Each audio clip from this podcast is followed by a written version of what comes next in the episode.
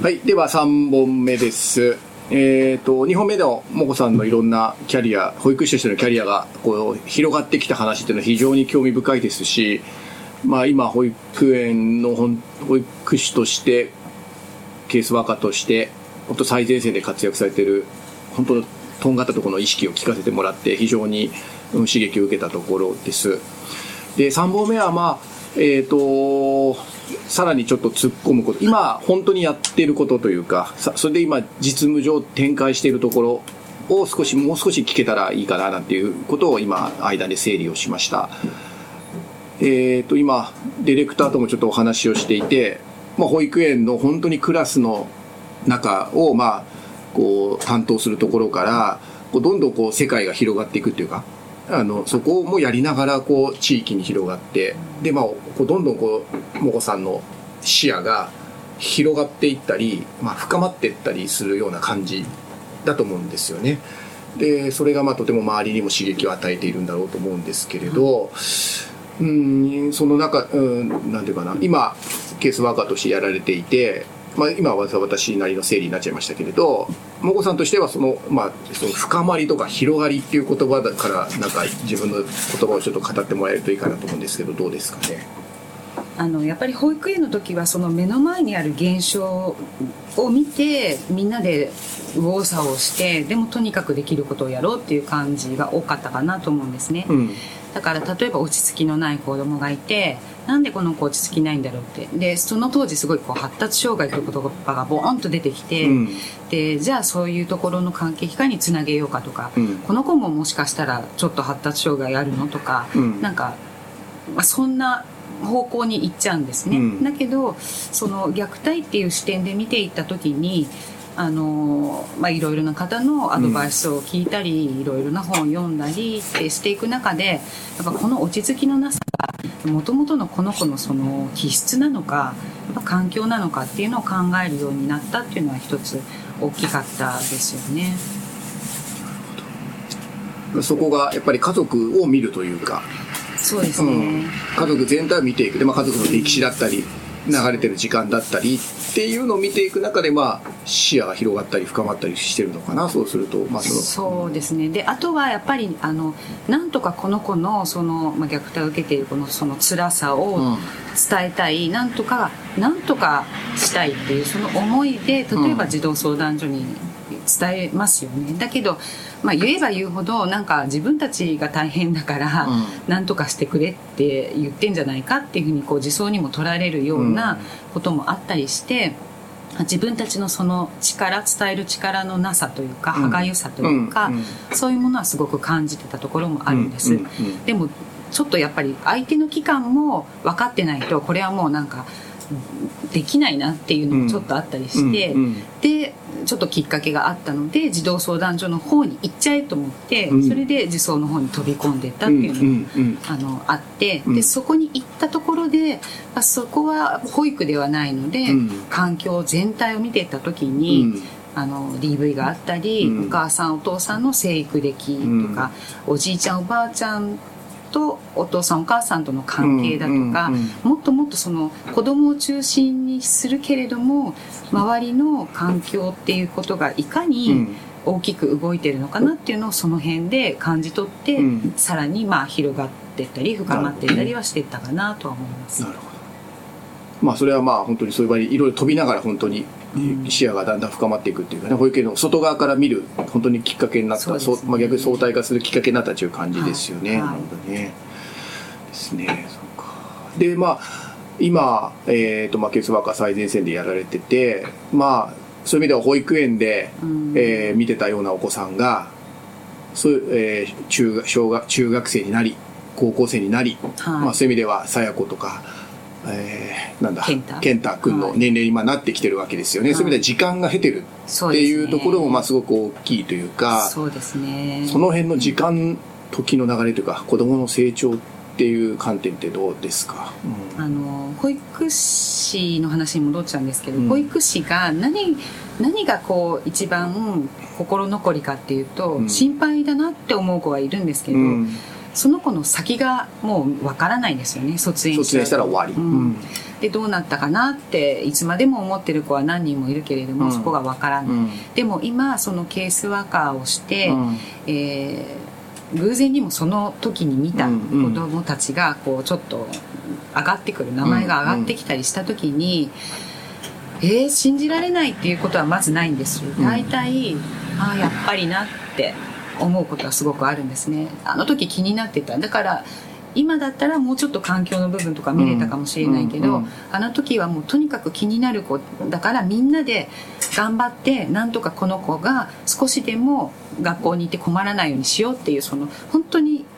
こう保育士の力だけを合わせてたところはあったんだけれども結局それが今あのその子の背景っていうものもケースワーカーとして分かった時にこんなに重たいものを親御さんも子供も抱えてたのかっていうところは本当に申し訳ないなっていう気持ちが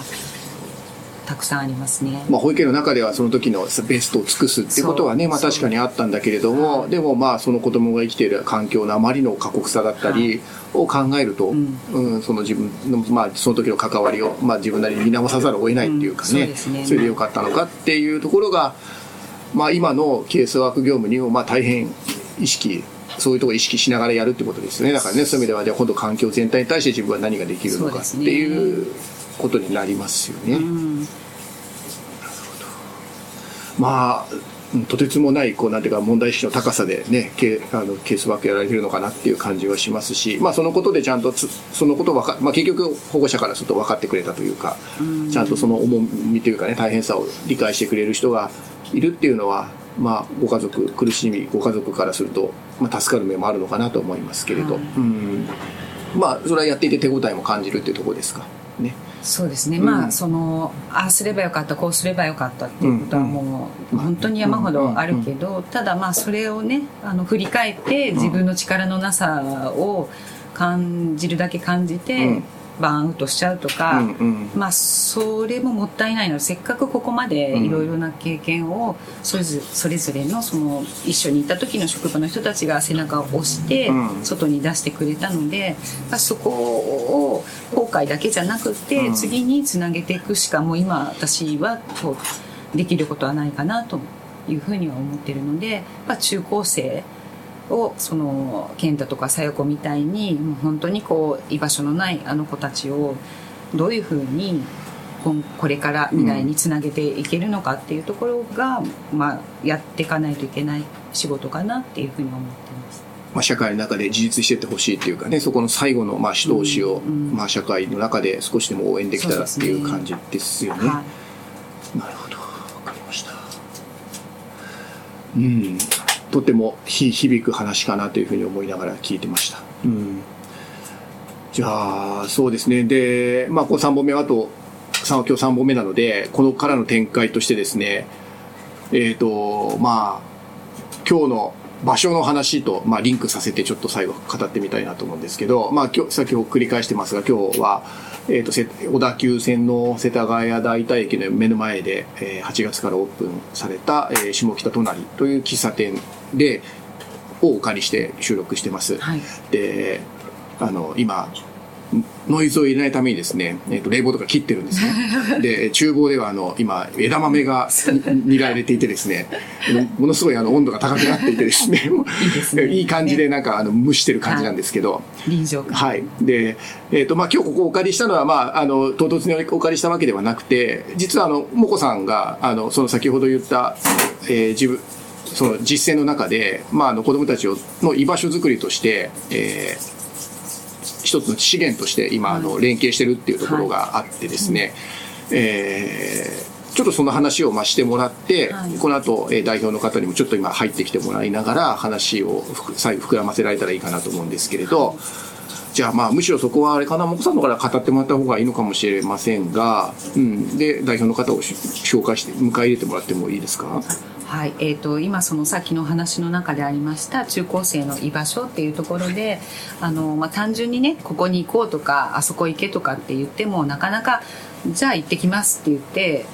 簡単にたまり場になるものではないので、まあ、そこを本当にいかにあの大事に大事にこちらがパスしたボールをこうあったかく受け取ってくださるかっていうことで私たちはやっぱつなげ先っていうのをもう試行錯誤しながら探しているっていう状態なんですけれどもその中の一つで本当にあの本当にあったかく迎え入れてくださったこの下北隣のあの今日は代表の武井さんにも一緒に入っていただこうかじゃあっていう感じです、ここから武井さん登場です、はい。はい。じゃあ武井さん、えー、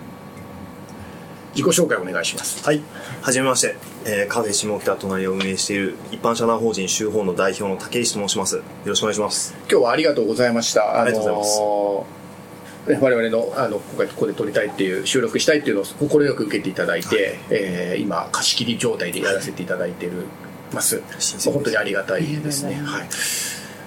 えー、とじゃあちょっとこのカフェの、えー、と喫茶店のポリシーというかな、はいどういうふ思いでやられたかっていうのはいをちょっとまず教えてもらえますか？はい。えーカフェ自体はまあ世田谷台駅前にある5坪ぐらいのちっちゃなカフェです。で、スタッフが、えーボランティアスタッフも含めると全部で10名ぐらいいるんですけれども、全員児童福祉の出あのー元児童福祉職員が現在も児童福祉に従事している方で占めています。で、えっとメインが児童養護施設で働いてた人なんですけれども、えっとこのカフェを始めたきっかけも児童養護施設の経験が元になっています。児童養護施設で働いている時に、まあ、担当している子供が気軽にそうです。ね例えば職場体験できたりとか園を対象した後に、まあ、気軽に立ち寄れる場所児童養護施設に理解のある社会資源がずっと欲しいというのはあのずっと関係者と一応話し合ってまして、うんうん。であの今年度やっとオープンができたというところです、はい、8月オープンですかね。8えーと月でしたっけ？6月失礼しました。6月ですね。はい。6月にオープンされて、えーはい。今2ヶ月ちょっとですが、はい。い、かがですか？はい。えっ、とですね。まだあのうちはあの普通のカフェなので、はい。あの書類上は本当に飲食店、ということで社会福祉法人でも NPO でもないんですよね、うんうん。なので、まあ、あえてその商売っていう枠を選んで児童福祉接してみたんですけどまだ本当に試行錯誤の段階です。ただその今日はあの皆さんが収録してくださったように興味を持ってくださる児童福祉従事者の方がうん。いらっしゃって、あの使い道をいろいろ考えてくださっている、はい、それがすごいとても有意義なそれ自体がすごい有意義な経験になっています。はいまあ我々もやっぱり場所がないっていうか、はい。あの話はいくらでも聞けるんですけど、はい。やっぱり場所がないっていうかねこうそれを子供たちだったりこうがちゃんと行ける場所作りってすごい我々にはできない、はい。あの相談所の方にはできないことだから、とても逆に言うとみんな待ってたっていうかうん、そういう感覚は多分あるかなと思うんですけどもこさんどうですか？そうですね。やっぱりそのすごくかしこまってあもうこうこうこういうことでつなぎますっていうカチッとした、まあ、決まりのある中でやっていくっていうのも一つだとは思うんですけれどもやっぱ中高生ぐらいになるとなかなかその本人の意思っていうのも出てきたりだけどやっぱ在宅なので保護者の方との関係っていうのも出てくるので本当にそこがねこうあんまり気張らないでふらっと来れる。で送り出す親御さんもあのまあここならっていうようなそういった雰囲気のところであんまりこうかしこまらない感じのところに子どもたちが送り込めるといいなっていうふうに思ってます。子どもたちのなんかそのままの感じが出るっていうのかな。逆にその NPO とか社会福祉法人じゃないところが逆にいいのかもしれないっていうか、その普通の喫茶店だよって言えるっていうか、はい。それがまあ逆に魅力というか特色ですよね、だからその役所がやってるのとか NPO がやってるのはいくらでもあるけど、まあ、そこに行くとどうしても役所職っていうか、はい。こう役所から役所につなぐみたいな感じになるけど、まあ喫茶店だよって。でも中身はちゃんとこうねあの受け入れてくれるっていうのは、ん。まあそこはすごくユニークというか、素晴ら新しい展開かなって思うけど。あんまりバーンとあの、はいこういう場所ですってなったところに行くとああそこに行く子たちは何やらちょっと困ってんのかなとか、そういうのももう中高生になるとすごく気にするじゃないですかやっぱ周りの目をね。だからそういった意味でもすごくこう来れば美味しいジュースとかコーヒーとか飲めてご飯食べがてらっていうのでは全然その敷居は低いのかなっていうふうに思ってます。まあ、あのこの下北隣のですね話をきあのしあの武井さんの思いとかなんでこういうふうにやろうかと思っていた話を聞くとですねおそらく、まあ、あの1回分やった方がいいと思うんです。なんでね、えっ、と、それはそれでね、なんかあの、こうそうするとなんかもうこの後、なんかまあもう1時間ぐらい喋、竹さんと喋りたいなっていう気分にもなるんですけどね、ちょっとそこ今悩んでいてですね、どうしようかなと思っているところなんですけど、今最前線でやってるところ、まずあれかな、あの、ちょっと今どういうつながりをやってるかっていうのを、まああの、プライバシーとかに配慮した範囲で、お互いにどう連携してるかみたいなところをちょっと言ってもらえるといいかなと思うんですけど。まあなんかその NPO 法人でこういうことやってますっていうところじゃないところにつなげる私は職場ではちょっとなんかな何何やってんのっていう なな何が始まるんだろう。ままたなんかしでかすんじゃないかっていうような。な内部的にはね。そうですうんそうです、だけどあのやっぱり実際に、まあ、子どもたちがこちらに来てつながってるっていうことであの職場も次ははい。私のケースもつなぎたいとかっていうふうにはなってはきてるんですね。でただやっぱりフラッと来る来て見つけて入るっていうそんな偶然には任せられないので、ま、ここでちょっとあのまあきちきちにお勉強を教えてくれるっていうことではないんだけれどもでも一番その子どもたちも親御さんも共通してちょっと困ってんなって思うメインのことは学習っていう形であの取り上げて目的としてはいい学校入るために下北隣さんにお世話になってるっていうわけではないんですけれども。ただあのそういったことをきっかけに勉強も教えてくれるらしいよコーヒーも飲めてっていうようなちょっとそのラフな感じで誘って、えーまあ、実際にこう一緒に来てお話を伺ったりしながら子どもの意思で最終的には、はい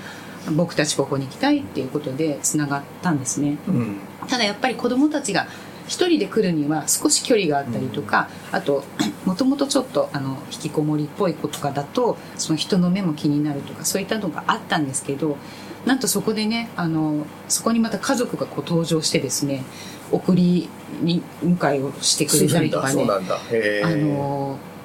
こんなことするんだっていう新たな発見がうん。私たちにもあって場があるからこそね。そうなんですよね。ね。あの私たちはもう最初からそこのケースを見ちゃってるのである意味先入観があってここまではやってくれないだろうとかこれはここまで頼むのはちょっとハードル高いかなって思ってできなかったことがあんまりそこをわからないがゆえにさらっとできちゃって、なんかびっくりすることもたくさんある家族でみんなでここに来るみたいなことになってるってすごいね。うん。うん。どうですか？迎え入れてる側として。はい、あのまああの担当してるのは別のものですけども、その話とか伺っててその夏休みの宿題がやってる、うん。で調理実習やって、おっしゃったようにお母様が来てるとか、うん。私自身も驚くようなエピソードが、うん。で私たちその NPO とかじゃなくてあえて商売のお皿の上で福祉をやるっていうことを選択したんですねいろいろ調べたか結果その具体的な支援はいろんなところでもうすでに揃っていて、でどうしてもその商売っていうとだとある意味シンプル、うん。お金やり取り先フェアだし要件は子供は必要じゃない。そのそういうのでやってみたらどうなるかなっていうのを試してるんですけども、そさっきちらっと話が出てました出てましたけどその児童養護施設の職員として児童福祉を見てるのよりもやっぱり陸続き、一般のあのお客様もその実はうちの子供がこういうのあの仕事行ってなくてねみたいな関心のあるいろんなのがつながってくるというか、うんすごい本当に新しい発見が多いんですけれども、うん。うん、やっぱりちょっと試してみた価値はあったなっていうう実感で毎日過ごさせていただいてます、はい、じゃあまあ本当にまあいろんなところからこれからも連携のね、打診があるかもしれないですよね、はい。なのでまあそこにちゃんとまあ普通のカフェ店員だけじゃなくてちゃんと相談員というかね、ええ。ちゃんと資格を持った相談員がいるっていうのもまあ大きいというかね、ね。うん、すごく新しいというかあのす展開だしおぜひ応援もしたいなというのもあってまあ、僕の場をお借りしたところもあるところです。で、まあ、今非常に多分聞いてる方は興味深く聞いていただいたと思いますので今ごめんなさい3本目これで20分になっちゃったので、えーとまあ、おまけの、えー、と4本目でもう少しこの、えー、と武井さんの話とかを聞きながら、えーまあ、今回の、えー7回目を締めたいなというふうに思っています。じゃあ、えー、武井さんのお子さんありがとうございました。ありがとうございましはいた。